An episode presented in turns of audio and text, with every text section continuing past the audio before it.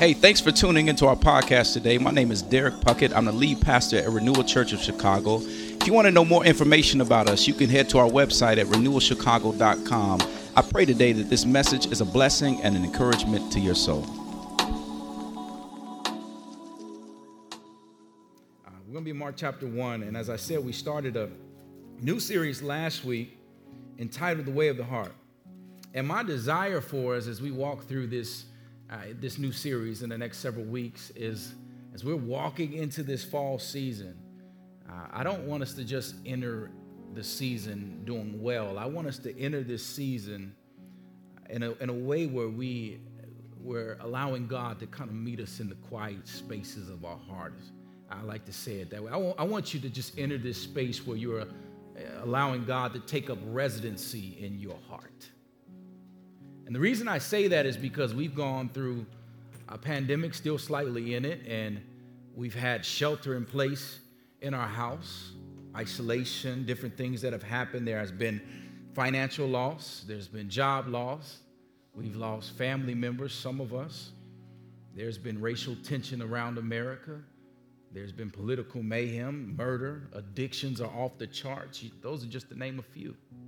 And the problem with and when things like this happen or occur in society, and one of the first things we do is that is what we do is what we did last week. I talked about last week. We, we take the good things of God and we make those good things now ultimate in our lives. We make them God things. We, we form idols. We run to these things for sources of satisfaction and fulfillment. And the other thing we tend to do, which I want to talk about this morning, is that we, we start to lose the discipline we had with God in our relationship. What I mean? We start to lose any time we had with God or any spiritual discipline we had with God, all that time that we had with Him, or I don't have time to read my word anymore. I, I just got to figure out what to do with my life. You know why? Because when things start occurring and things start happening in our lives and all this chaos, chaos is around us, what do we tend to do? We try to figure out how to fix it. We get caught up in all the surroundings and circumstances in our lives. We get overwhelmed, and instead of running to God, we run away. And see, this is the direct opposite of what Christians really should do in times like this. If you talk to Christian psychologists, they would tell you that in times that we've been through and the, the, the pandemic and the things that we've gone through, it's really key for us to stay persistent in our spiritual discipline. It's key to do things like worship, like we did just now with our, our worship team. Boy, they was taking us to the house.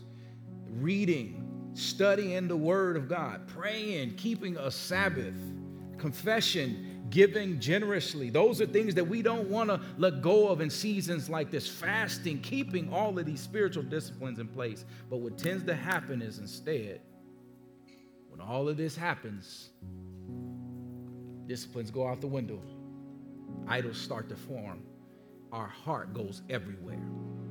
And if that's not it, we start leaning into what we feel is right. And the problem with our feelings, and I might step on somebody's toes, because you lean in your feelings and everything. Your feelings change like the wind and the waves. They change every hour of the day. You walked in here feeling one way, and you feel a whole different way now, and you're going to feel different after this sermon. They change, which means that they're unstable. They're not something that we should depend on. See, what I'm really trying to get at, family, is that we have left the stable rock that we know. And for many of us, we've never depended on God in the first place. We don't slow down. We don't take time to submit in seasons like this and ask God, what is it that you would have me do? What do you want from me, God? And so that's what I want for us. I want us to slow down in this as we look at the way of the heart. And, and today, I want to talk about one spiritual discipline that helps us become more silent in the midst of noise. A spiritual discipline that helps us enter into the space where we come to know how much God loves us Come to know how much He cares for us. Come to know His peace. I want to talk about the practice of solitude. Solitude. So you got a Bible with me in Mark chapter 1, and as we get there, I, I do want to do something that we did last week. Um, it's an age old discipline that sadly is lost in our modern day world. But I, I, just want us to practice being silent before God. My wife and I have been doing this uh, throughout the summer. Something we've been putting in, in place in, in, in the busyness of life. We just lose those quiet spaces. And people of old throughout history would, would stop before they read the Bible, before they did anything, and they would just sit in silence before the Lord. And what I want you to do now for a couple minutes, I want us to just sit silent. Get to a place where your heart is ready to receive what God may have for you, to a place where you can kind of hear your breathing. A couple moments, we're going to sit in silence. Then I'll ask us to stand and read the word together. So just, just quiet yourselves.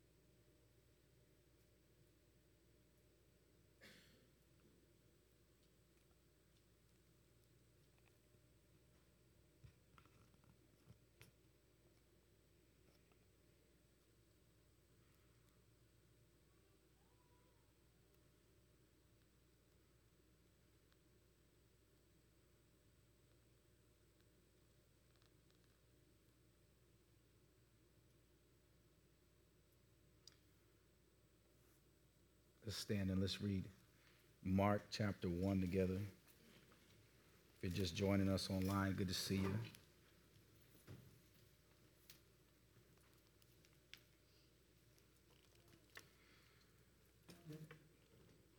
Mark chapter 1, here now, the reading of God's word. We're going to start in verse 12. It says, The Spirit immediately drove him out into the wilderness and he was in the wilderness 40 days being tempted by Satan. And he was with the animals, and the angels were ministering to him. The Spirit immediately, say immediately, immediately drove him out into the wilderness, and he was in the wilderness 40 days, being tempted by Satan. And he was with the wild animals, and the angels were ministering him. The very, very word of God. Amen. Today I want to preach on the topic solitude. Solitude. Before we go any further, let's pray. Father, thank you for just who you are, God. I do thank you for just those silent moments. For some people, that might have been the first silent moment they had. So God, I pray that even now that it wouldn't be me speaking, but it would be uh, you moving and working in my being for your glory. Hide me behind your cross, Lord Jesus. Decrease me so that you may increase in this place. Have your word, your way, Father. And let your word fall afresh on your people. God, we pray, pray all these things in the mighty name of Jesus. And we all said together, Amen. Amen. You can be seated.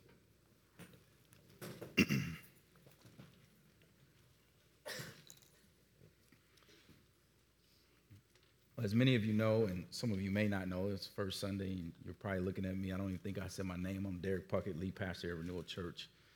Uh, but as many of you know, throughout the summer, I take July off, and and one thing I love going to do in July is I like I like going to remote places. I I like um, going to lake houses to be more specifically, um, just just out in the wilderness where my phone is, off. I, people can't reach me as easily. Uh, no internet, no Comcast or cable. the noise of the city uh, is not around. Uh, the compulsions of my heart, I, I can't run after all my desire, all of these things. Relationships are kind of cut off, cut off for all of these things, my occupations, even my kids for that matter. And I found that in these times, uh, these times of solitude, I, I've had my best time with God.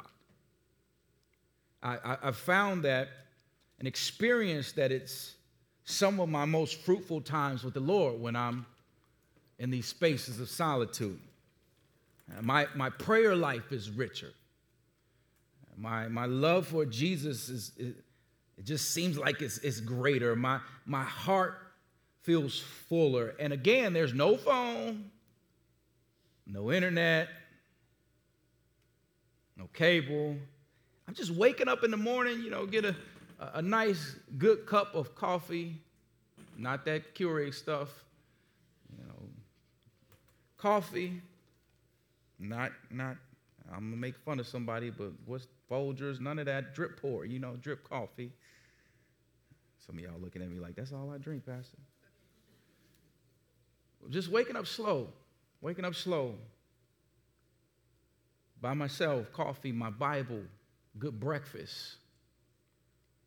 And then maybe end that day with a nice glass of wine. No agenda at all. These are moments where my soul is refreshed and I'm able to hear the direction of God. Now, listen, because I don't want you to miss what I'm trying to get at here. Because some people get solitude mixed up. We misunderstood, we misunderstand solitude. And so don't mess, don't miss what I'm saying. When, when, when I go away, it's not to retreat from the world and the people because I can't stand the world and I can't stand the people in it. Don't, don't miss what I'm saying. It's in these times, just in case you missed it, that I'm able to get clarity on what I'm to do with my life and how I'm leading in the world and what God wants from me and how I reach people. So, in actuality, I'm retreating so that now I can be of use by God when I come back in the world. You follow me? Some of y'all missed it. I got one yeah and one amen. St. Anthony, who some call uh, the father of monks, he was born in 251 AD. And about the age of 18, he heard the words of Matthew chapter 19, verse 21, which says, Go and sell all that you have, all that you own, and give to the poor, and then come and follow me. And he, after this, he goes and he works as a laborer for some amount of years. And then soon after, he withdraws and he goes and he lives in the wilderness in the desert is desert for about 20 years. Now I know some of you like, how why would somebody do something like that? Why would you leave all of society? Why would you leave all that you know and go live by yourself for 20 years? Well, I'm glad you asked. Listen to me. While Anthony was away from everyone, he experienced immense trouble. And it's not the trouble that you're probably thinking of. He, um, he experienced trouble within his heart. He noticed while being in solitude that all of the superficial securities started to rise up within his heart and they were smack dab in front of his face. But instead of running away from these things or to them or kind of kind of kind of stuffing them, he sat in the depravity of his soul. And he saw that these things that existed in his heart, watch this, these things he trusted for satisfaction and fulfillment, they never gave him what he was looking for. And it was in that moment that now the ministering of God started to take place within his heart, where the Holy Spirit started to work in his heart and let him know that God was all that he needed. He then fully surrenders his life to God. And when he came back into society, the people would look at him and they said, He's an altogether different man. He no longer cherishes himself above everyone else, but he now looks out for the betterment of everybody around him. He has compassion.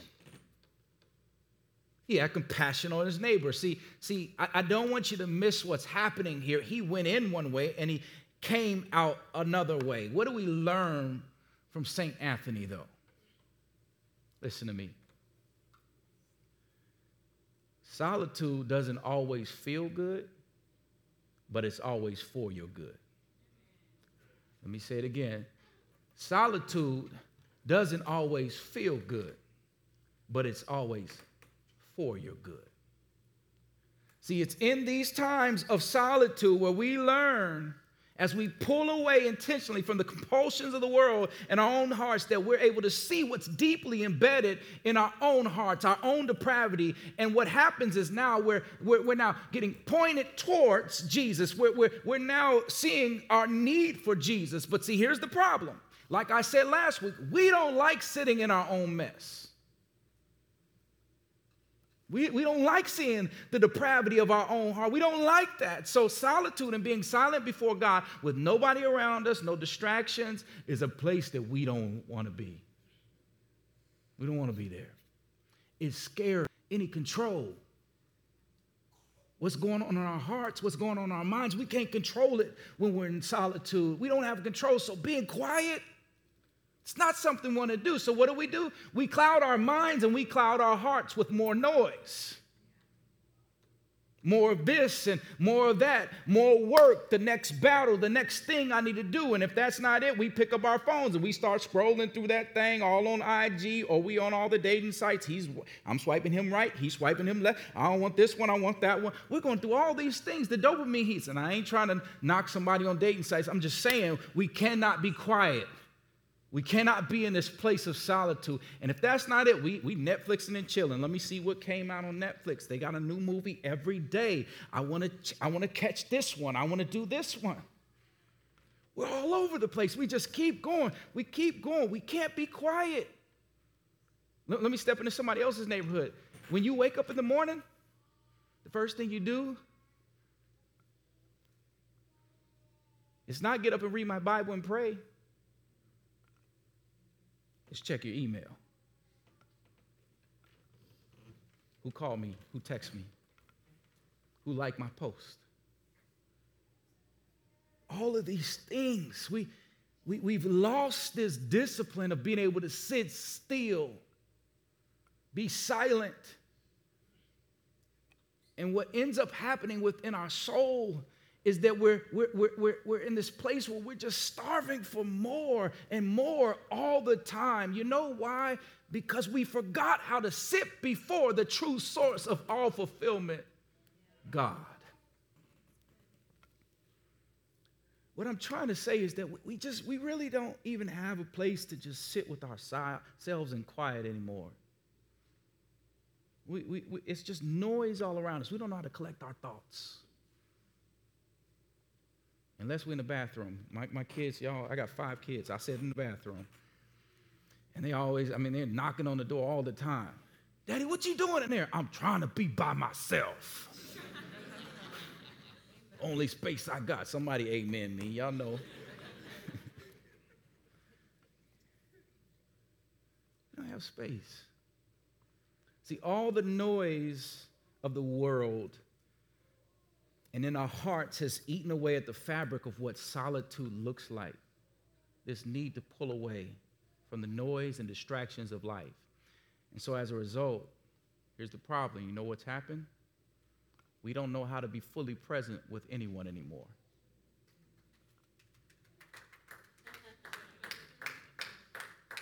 We don't know how to be present with anyone, not even God.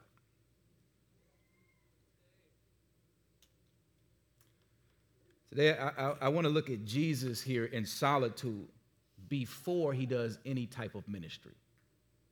Jesus in solitude before he does anything else. I got three points and I'm out your way. Number one, what is solitude?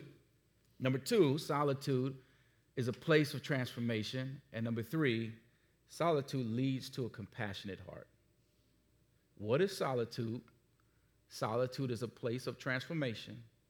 And number three, solitude leads to a compassionate heart.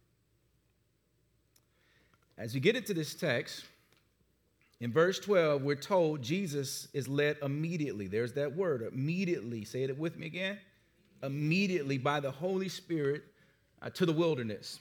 Now, Mark uses this word immediately 41 times, and it gives us this the emphasis of urgency. It, it gives us this understanding of importance. Thus, when he says this, he's basically letting us know that it was important for Jesus to go into the wilderness. Now the question arises is why? Why would Jesus, why is this important? Well, follow me. The thing to note here, and I think many of us skip over this because when we read this passage, whether here or in Matthew chapter 4, we just read about this was not led into the wilderness to be tempted. I know I just messed up somebody's theology in here. He wasn't led in the wilderness to be tempted, but instead to be ministered to and filled up by the Holy Spirit. Now, now, how do we know this? Well, we, we know this because God is not a God who causes temptation. He doesn't cause, cause sin sin. Uh, James 1 tells us this, where, where it's the work of Satan, it's the, it's the work of the desires in our heart. Now, God may allow Satan to tempt us, which we see in this passage, and it's another sermon for another day, but I know someone is thinking it because, well, if God allows temptation, Pastor D, how, how am I supposed to fight off temptation if he allows it? Well, here, here it is. The weapon that we have to fight off temptation, to fight off the wiles of Satan, is the word of God and prayer. That's our weapon, it's word of God and prayer. And we see Jesus model this right here in this passage. When you read it, or if you read it in Matthew chapter 4. Listen, we cannot fight the wiles of Satan with our own strength. Some of y'all in here fighting battles that you ain't about to win. You're not going to win it by yourself. He is simply more powerful for us. He, we can't fight him by our own strength. The only way we can fight him is through the word of God and being prayed up, then using this word of God and through our prayer, which means we got to spend time with God first, which we see modeled right here in the passage. Before Jesus does anything, you notice he gets baptized. He doesn't go out there and start making disciples. He doesn't go out and share his faith. That's not what he's doing. He goes straight into the wilderness, immediately into the wilderness before he does anything. For 40 days. Not one, not two days, 40 days. Now, the word wilderness, in its original language, Greek, is pronounced eremos, eremos, and translates in meaning many different ways, but it's all the same. It means desert or desolate place solitary place, quiet place, lonely place. You get the gist. The point is, is that Jesus here was alone in solitude. He wasn't constantly being tempted by Satan. But verse 13 tells us that he was with the animals and the angels were ministering to him. Again, friends, I think we miss the importance here because we've always translated this text as Jesus was at his weakest moment. We always look at this text as if it's just Jesus being tempted. Hear this, because this might mess you up. The wilderness or this place of solitude is actually a place of strength. Jesus doesn't fall here, he doesn't sin in the wilderness. We see him victorious and getting some good time here with God and the angels. See, too many times we interpret solitude as a bad thing. Oh, I'm lonely.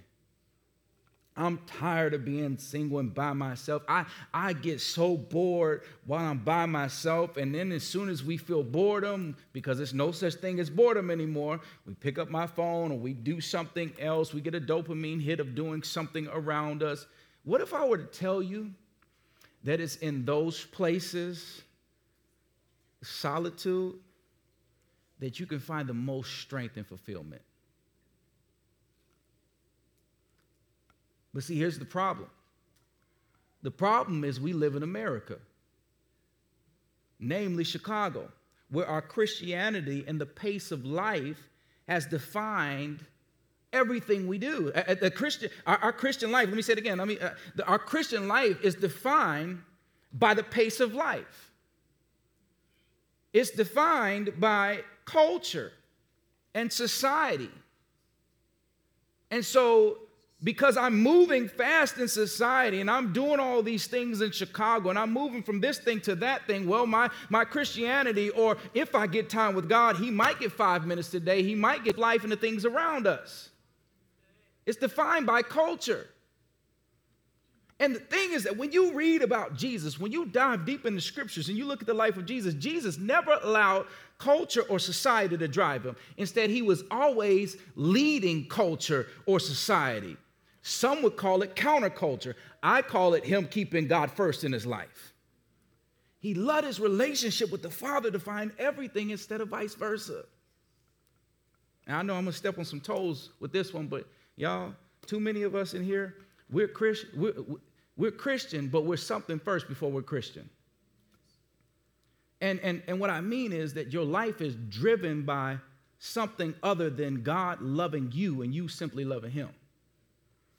For someone in here, you're a lawyer that just happens to be Christian. Somebody's a, a student that just happens to be a Christian. Somebody's black, you white, you Asian, Hispanic, and you happen to be a Christian. And see, none of those things are bad. But when you become something first, or you put something ahead of your Christian faith, now you've taken something that God gave you that was a good thing, and it's become an idol. You've made a good thing a God thing.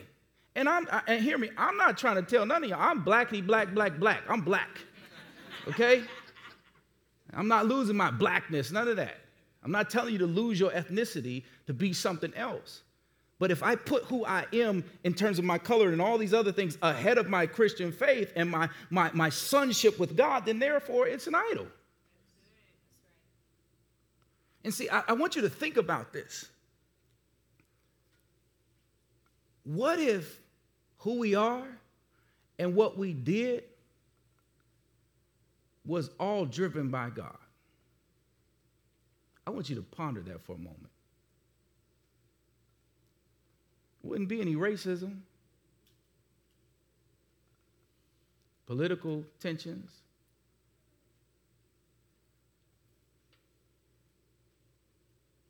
What if who we are and what we did was all driven first by God?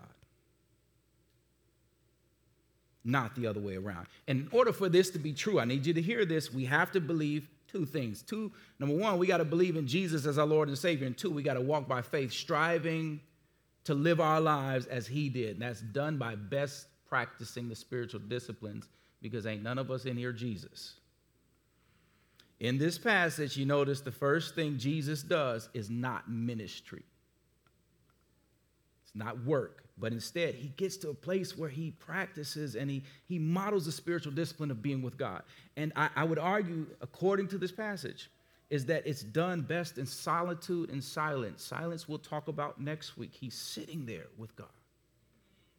We see Jesus pull away in this chapter, not once, but twice you keep reading verse 35. He pulls away, and the disciples cannot find him. He pulls away from everything and everyone to be with God. Now, there's something I don't want you to miss with this.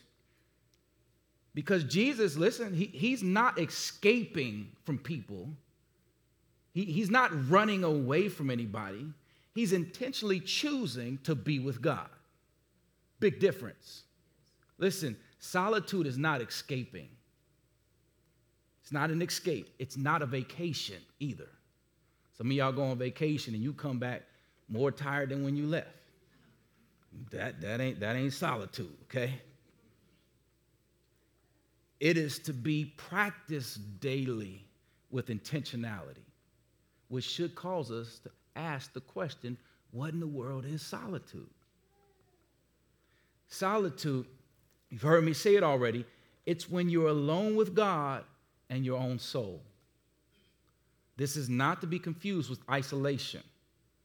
I love the way John Mark Comer writes it in his book. He says, Isolation is escape, solitude is safety, isolation is danger. Solitude is how you open yourself up to God.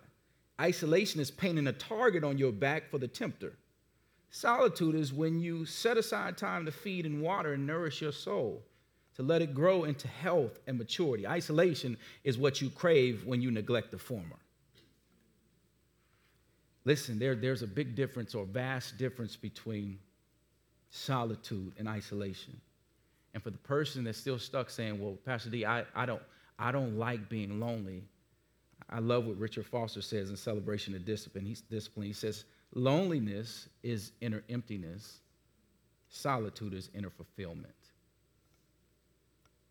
Friends, when we are in a place of solitude, we're not by ourselves, as you see with Jesus here in this passage, but instead we're with our soul and God. It's exactly what Jesus is doing in this passage. He's getting away to get time by himself and with God to be able to come back to a waiting and watching world to minister to them, to give them hope, to give them peace, to give them love, joy, and lasting satisfaction. We see that in the verses to follow. Jesus comes back in, he starts making disciples, he's get, he gets to work. But he first spends time with God.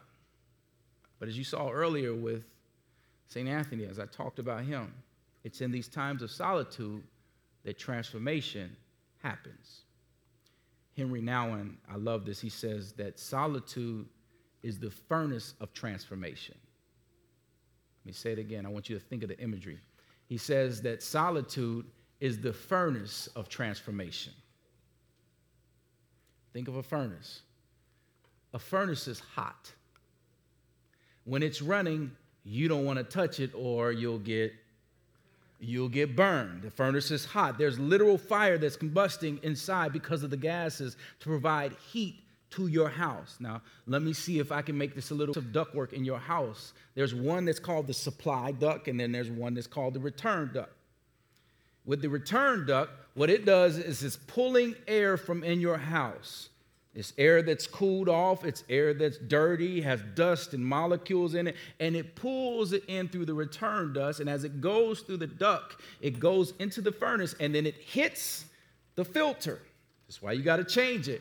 And the dust and the pollen and all of that is caught by the filter. And then it goes through the filter, and the air is now heated up, and then it's pushed back through your house to the supply, where it's supplying now not only hot air, but also clean air to your house. But I don't want you to miss what's happening. The air is coming in one way, but it goes back to your house another. Ah, y'all missing it. It comes into the furnace with dust and molecules and all this other stuff. It's actually probably really cool air, but it goes out clean and hot. See, the furnace changes the air so that it goes out different than when it came in. So it is the same with solitude. As you enter into this place with God in solitude and silence and resting in Him, you come in one way, but then you you go out another way. See, when you enter this place with God, you come in with all the madness in your heart and all the messiness and all those misguided desires. But when you when you leave the presence of God, you leave with fulfillment, you leave with rest, you leave with lasting joy and peace. You came in one way, but you don't leave the same way. See, solitude and spending time with God, it's not just a formality or a quiet time that we just check off the list or read a couple scriptures and be done with it. It's a place where you sit before God and you sit, as you sit, you come face to face with the calamity of your heart and the clamoring noises in your heart, the voices of society and the illusions of the false self. You come face to face with who you really are before holy God. And if it's done correctly, you can't leave the same way you came in. Some of y'all still missing this though. Isaiah chapter 6, I love this chapter. Isaiah, in Isaiah chapter 6, he comes face to face with God. He has this vision with God. And it says in the vision that, that God comes into the temple and he fills the room. His train, the train of his robe fills the room, and there, there's smoke all over the place. And, and the thresholds of the doorpost are, are shaken to the temple at the voice of the one that's calling. And there's these seraphim that are, that are flying, or cherubim that are flying around the room, and they have six six wings and, and feet and face. Think of gargoyle, just scary creatures flying around the room, and they're singing, Holy, holy, holy is the Lord God Almighty. And, and the whole place is shaking. And Isaiah is sitting there in the midst of all of this. But Isaiah is not sitting there like, oh, it's good to see you, God. I, you know, I only got 15 minutes today, God. That's all I got. That's, that's all I got. See, that's what we do. We come face face God. Ah, that's all I got today, God. That's all I got. No, what we see in the scripture, when you read Isaiah 6, it says that he falls to his face. And he says, Woe is me, for I'm a man of unclean lips who dwells in the midst of a people of unclean lips. For my eyes have seen the King, the Lord of hosts. He falls on his face, y'all. Because in the midst of a holy God, he sees the messiness of his heart and he knows that he's unworthy. Friends, listen, we may not have visions like Isaiah. We may not have times like Isaiah, but hear me the same God that Isaiah saw in this vision is the same God that formed all of us in our mother's womb. He's the same God who hung each star in the sky, knows them all by name, put the moon in place, put the sun in place. It's the same God who made all of creation. He's the same God that you and I meet in these places of solitude. The same malady or checklist item. That's simply disrespectful. But the whole life of the Christian, the whole life as the Christian is one that is and has to be lived out in humility. I know, I know, I just said the word right there. That's it. That's the problem humility. This is, this is me too. We, we, we, we, don't, we don't go to God just to be with Him. We go to God for our own good many times. When in actuality, here it is if, if we just went to God to be with Him, it would actually be for our good in the long run. This is why this is why I had you all the last couple weeks just before we got into scripture just sit quietly. Nothing. Just be in a place where God can minister to your heart. Nothing, not praying anything, anything, just just sitting because you, you, you don't always have to have the right words to say. You don't have to always know what to pray. Just sit. You see, the problem for us is that we don't really know how to do that anymore. We don't know how to sit. And the funny thing is, when I look at scripture, it's hard for me to think of a prayer, if there is one, where Jesus makes a prayer and, and, and it's selfishly just about himself. I, can't think of one. I, I always see Jesus praying and then saying, Father, your will be done. Even on, his, on the road to the cross, when he's in the Garden of Gethsemane, he says he, his agony taking over. He's sweating blood. He's sitting there, and, and he, he says, Let this cup pass from me. But he says, Father, your will be done. You see, I, get, I can't find one where it's just about him. And I can almost guarantee, I'm not in the scripture right here. I wasn't there when they writing this, and when Jesus went in the wilderness, I wasn't there. But I can almost guarantee you that Jesus ain't sitting in the wilderness talking about, Father, I need a new car. I, I, I, I need a new house. I, my finance, I need more money. I, I, I, God, I need you to supply me a spouse and, and kids and all of this. And, but I can almost guarantee that he's praying, Father, your will be done. Now, hear me, there's nothing wrong with you praying for things that you want. God knows the desires of your heart. But when that trumps you being in relationship with God, it's all out of order. Come to God just to be with Him, then let those desires be driven by you being in a relationship with Him. But I know, I know y'all sitting there saying, well, that's Jesus, Pastor D. That's Jesus. Well, okay, let's take the Apostle Paul. This dude was locking up Christians and having them killed before he started running for Jesus. Paul, he continually prays for God's will to be done. Philippians, I love Philippians. He says, For to live is Christ, but to die is gain. For if I die, I gain because I'll be with my Father, be released from this world. But if I live, I want to live to the glory of God, live for His glory. I'm going to share the word with others. That ain't for my good, that's for the good of other people. Galatians, he says, It's not me who live, but it's Christ who live within me. In Second Corinthians, he says, I count it all joy because in my weakness, his strength is made perfect. Friends, what I'm getting at is that we miss transformation in our relationship with God because we make our relationship about us instead of Him. When in reality, if we go to God just to know Him, not only will you get to know yourself, but you end up now transformed. So let me ask you when's the last time that you just sat before God to know Him? No agenda. God, I'm here for you just want to know you. the clamoring of noises and the vices in your life start to just rise up. Speak Galatians 2:20 over yourself. Paul says, I, have been crucified with Christ, and I'm no longer the one who lives, but Christ lives in me. The life I now live in the body, I live by faith in the Son of God who loved me and gave himself up for me, meaning I no longer live for my own desires alone or what I want, but I want what God wants. So bump all those desires. If it's not what God wants for me, I don't want it. I want what God wants for me. I want you, Jesus. See, Jesus in this passage is tempted, and as you read Matthew 4, which gives us a little bit more, he's tempted with food, power, and he's putting God to test. That's what Satan's doing here.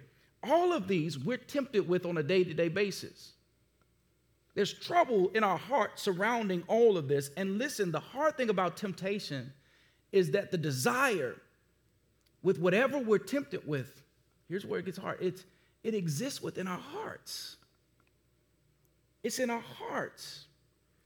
So if we're not in a healthy place with God, because it's in our hearts, when the temptation comes, you know what happens? We fall. But see, this is where solitude comes in. Because it's in that place of wilderness or the pulling away the temptations are easily seen they start to rise up and you you start to see them for what they really are and it's in that moment that the fight is or the question we have to answer is do i choose this thing or do i choose god? Do i run to god or do i run to this? And listen here's where this thing gets real crazy. Because if you sit in this solitude or this place with God long enough, you start to see how fleeting and unfulfilling all of these desires are that exist in your heart. Because watch this heart, whatever it is that's on your mind, as you sit there thinking about that thing long enough, if you don't act on it right away, what tends to happen? You start thinking about something else. You move on to the next thing. It's fleeting. You see it for what it really is. And see, it's in this place of solitude where we're away from all these compulsions that, that you can easily say, yeah, yeah, yeah, I, I don't really need that thing. I'm good. I'm good. You know, I just bought a pair of shoes last week. I don't need another pair of shoes. I, am okay. I, just bought my car last year. Why am I looking at this new car? I, I'm good. I'm in this relationship with this man or woman. They love Jesus and they love me. Why do I keep looking around for all this other? This is crazy.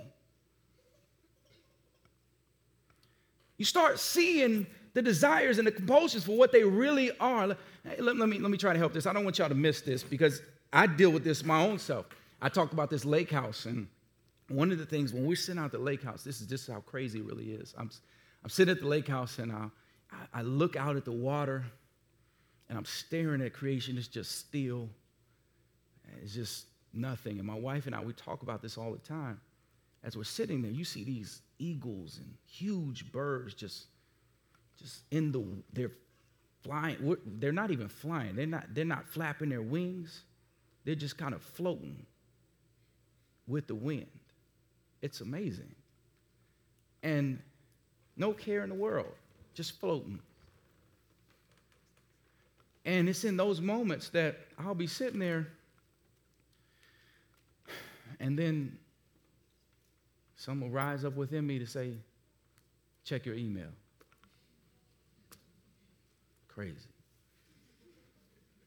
You know, go on the website, see what's going on with the church. Because I'm not there in this moment. I'm, I'm away. I'm not able to preach. I'm not running the church. I'm not there. And then I, then I, as I sit there long enough, and I keep staring at the bird, I look at it just floating. I'm like, that bird has no care in the world. And it's okay. And if God can take care of this bird, he can take care of his church.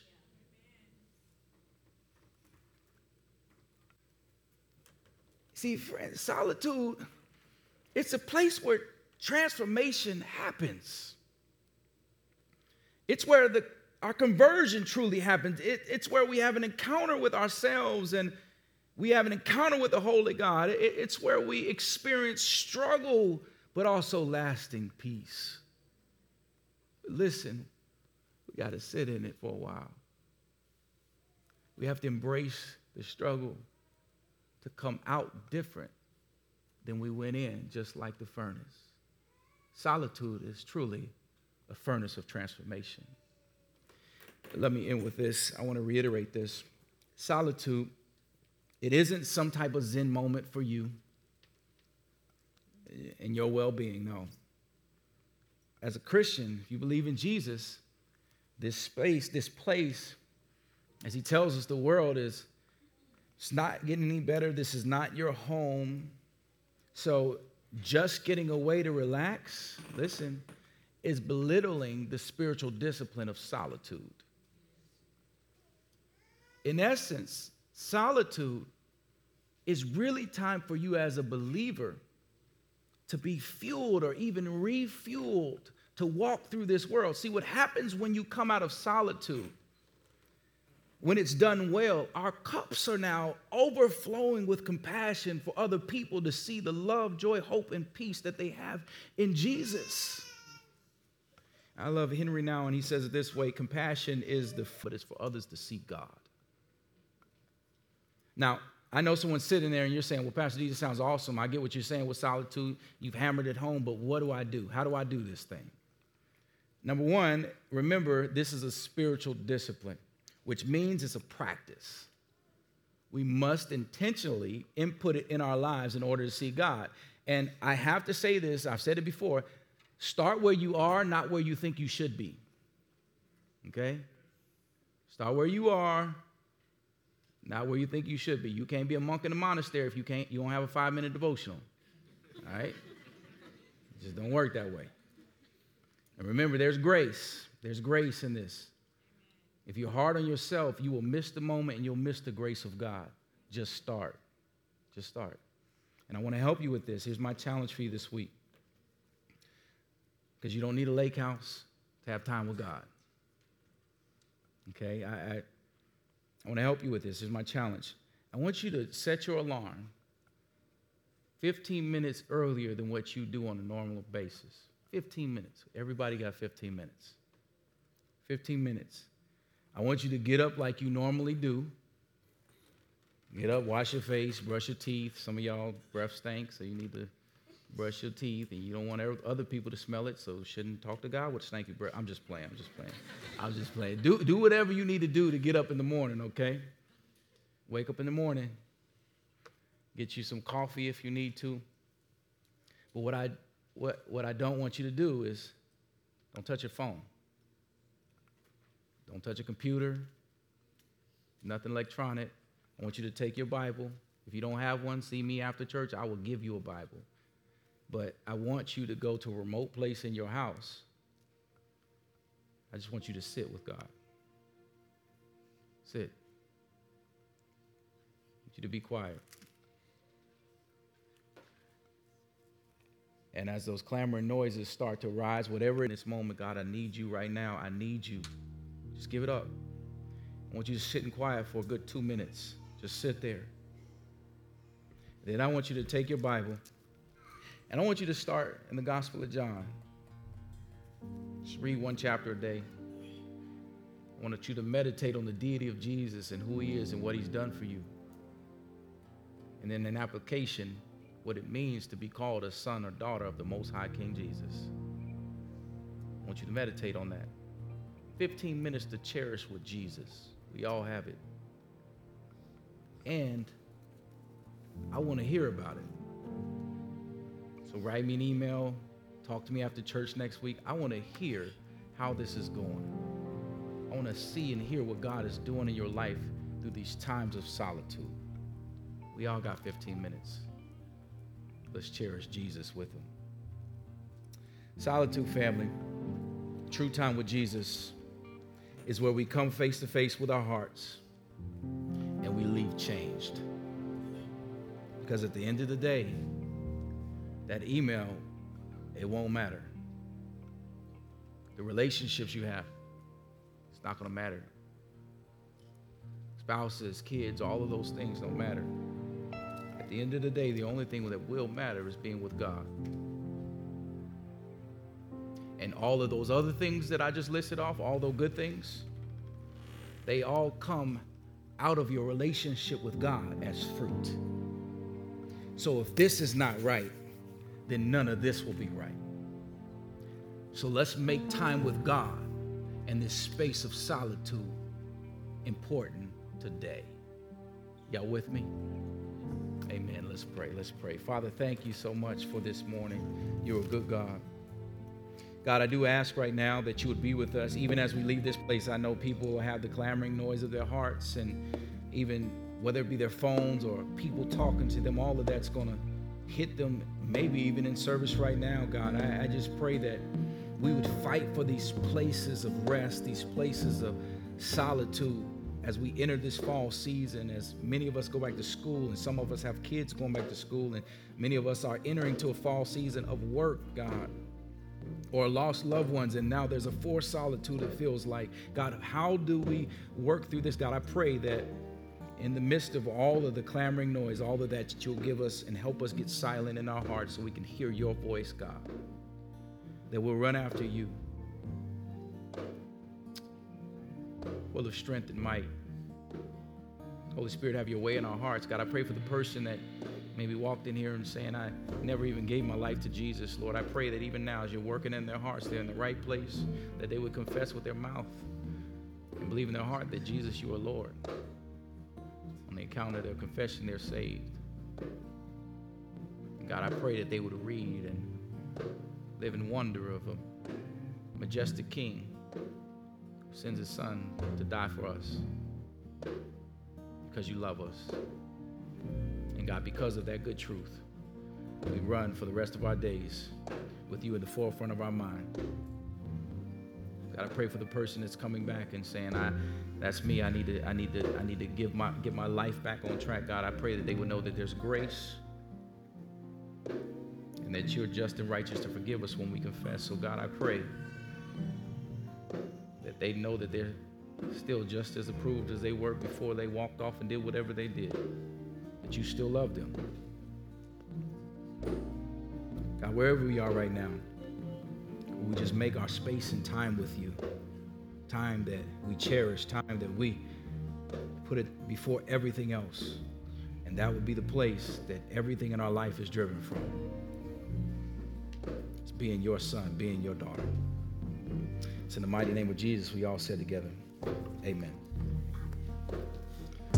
Thanks again for tuning into our podcast today. I pray that it was a blessing and an encouragement to your soul. I look to see you at one of our services at 9 or 11 a.m. on Sunday morning. Take care. God bless you.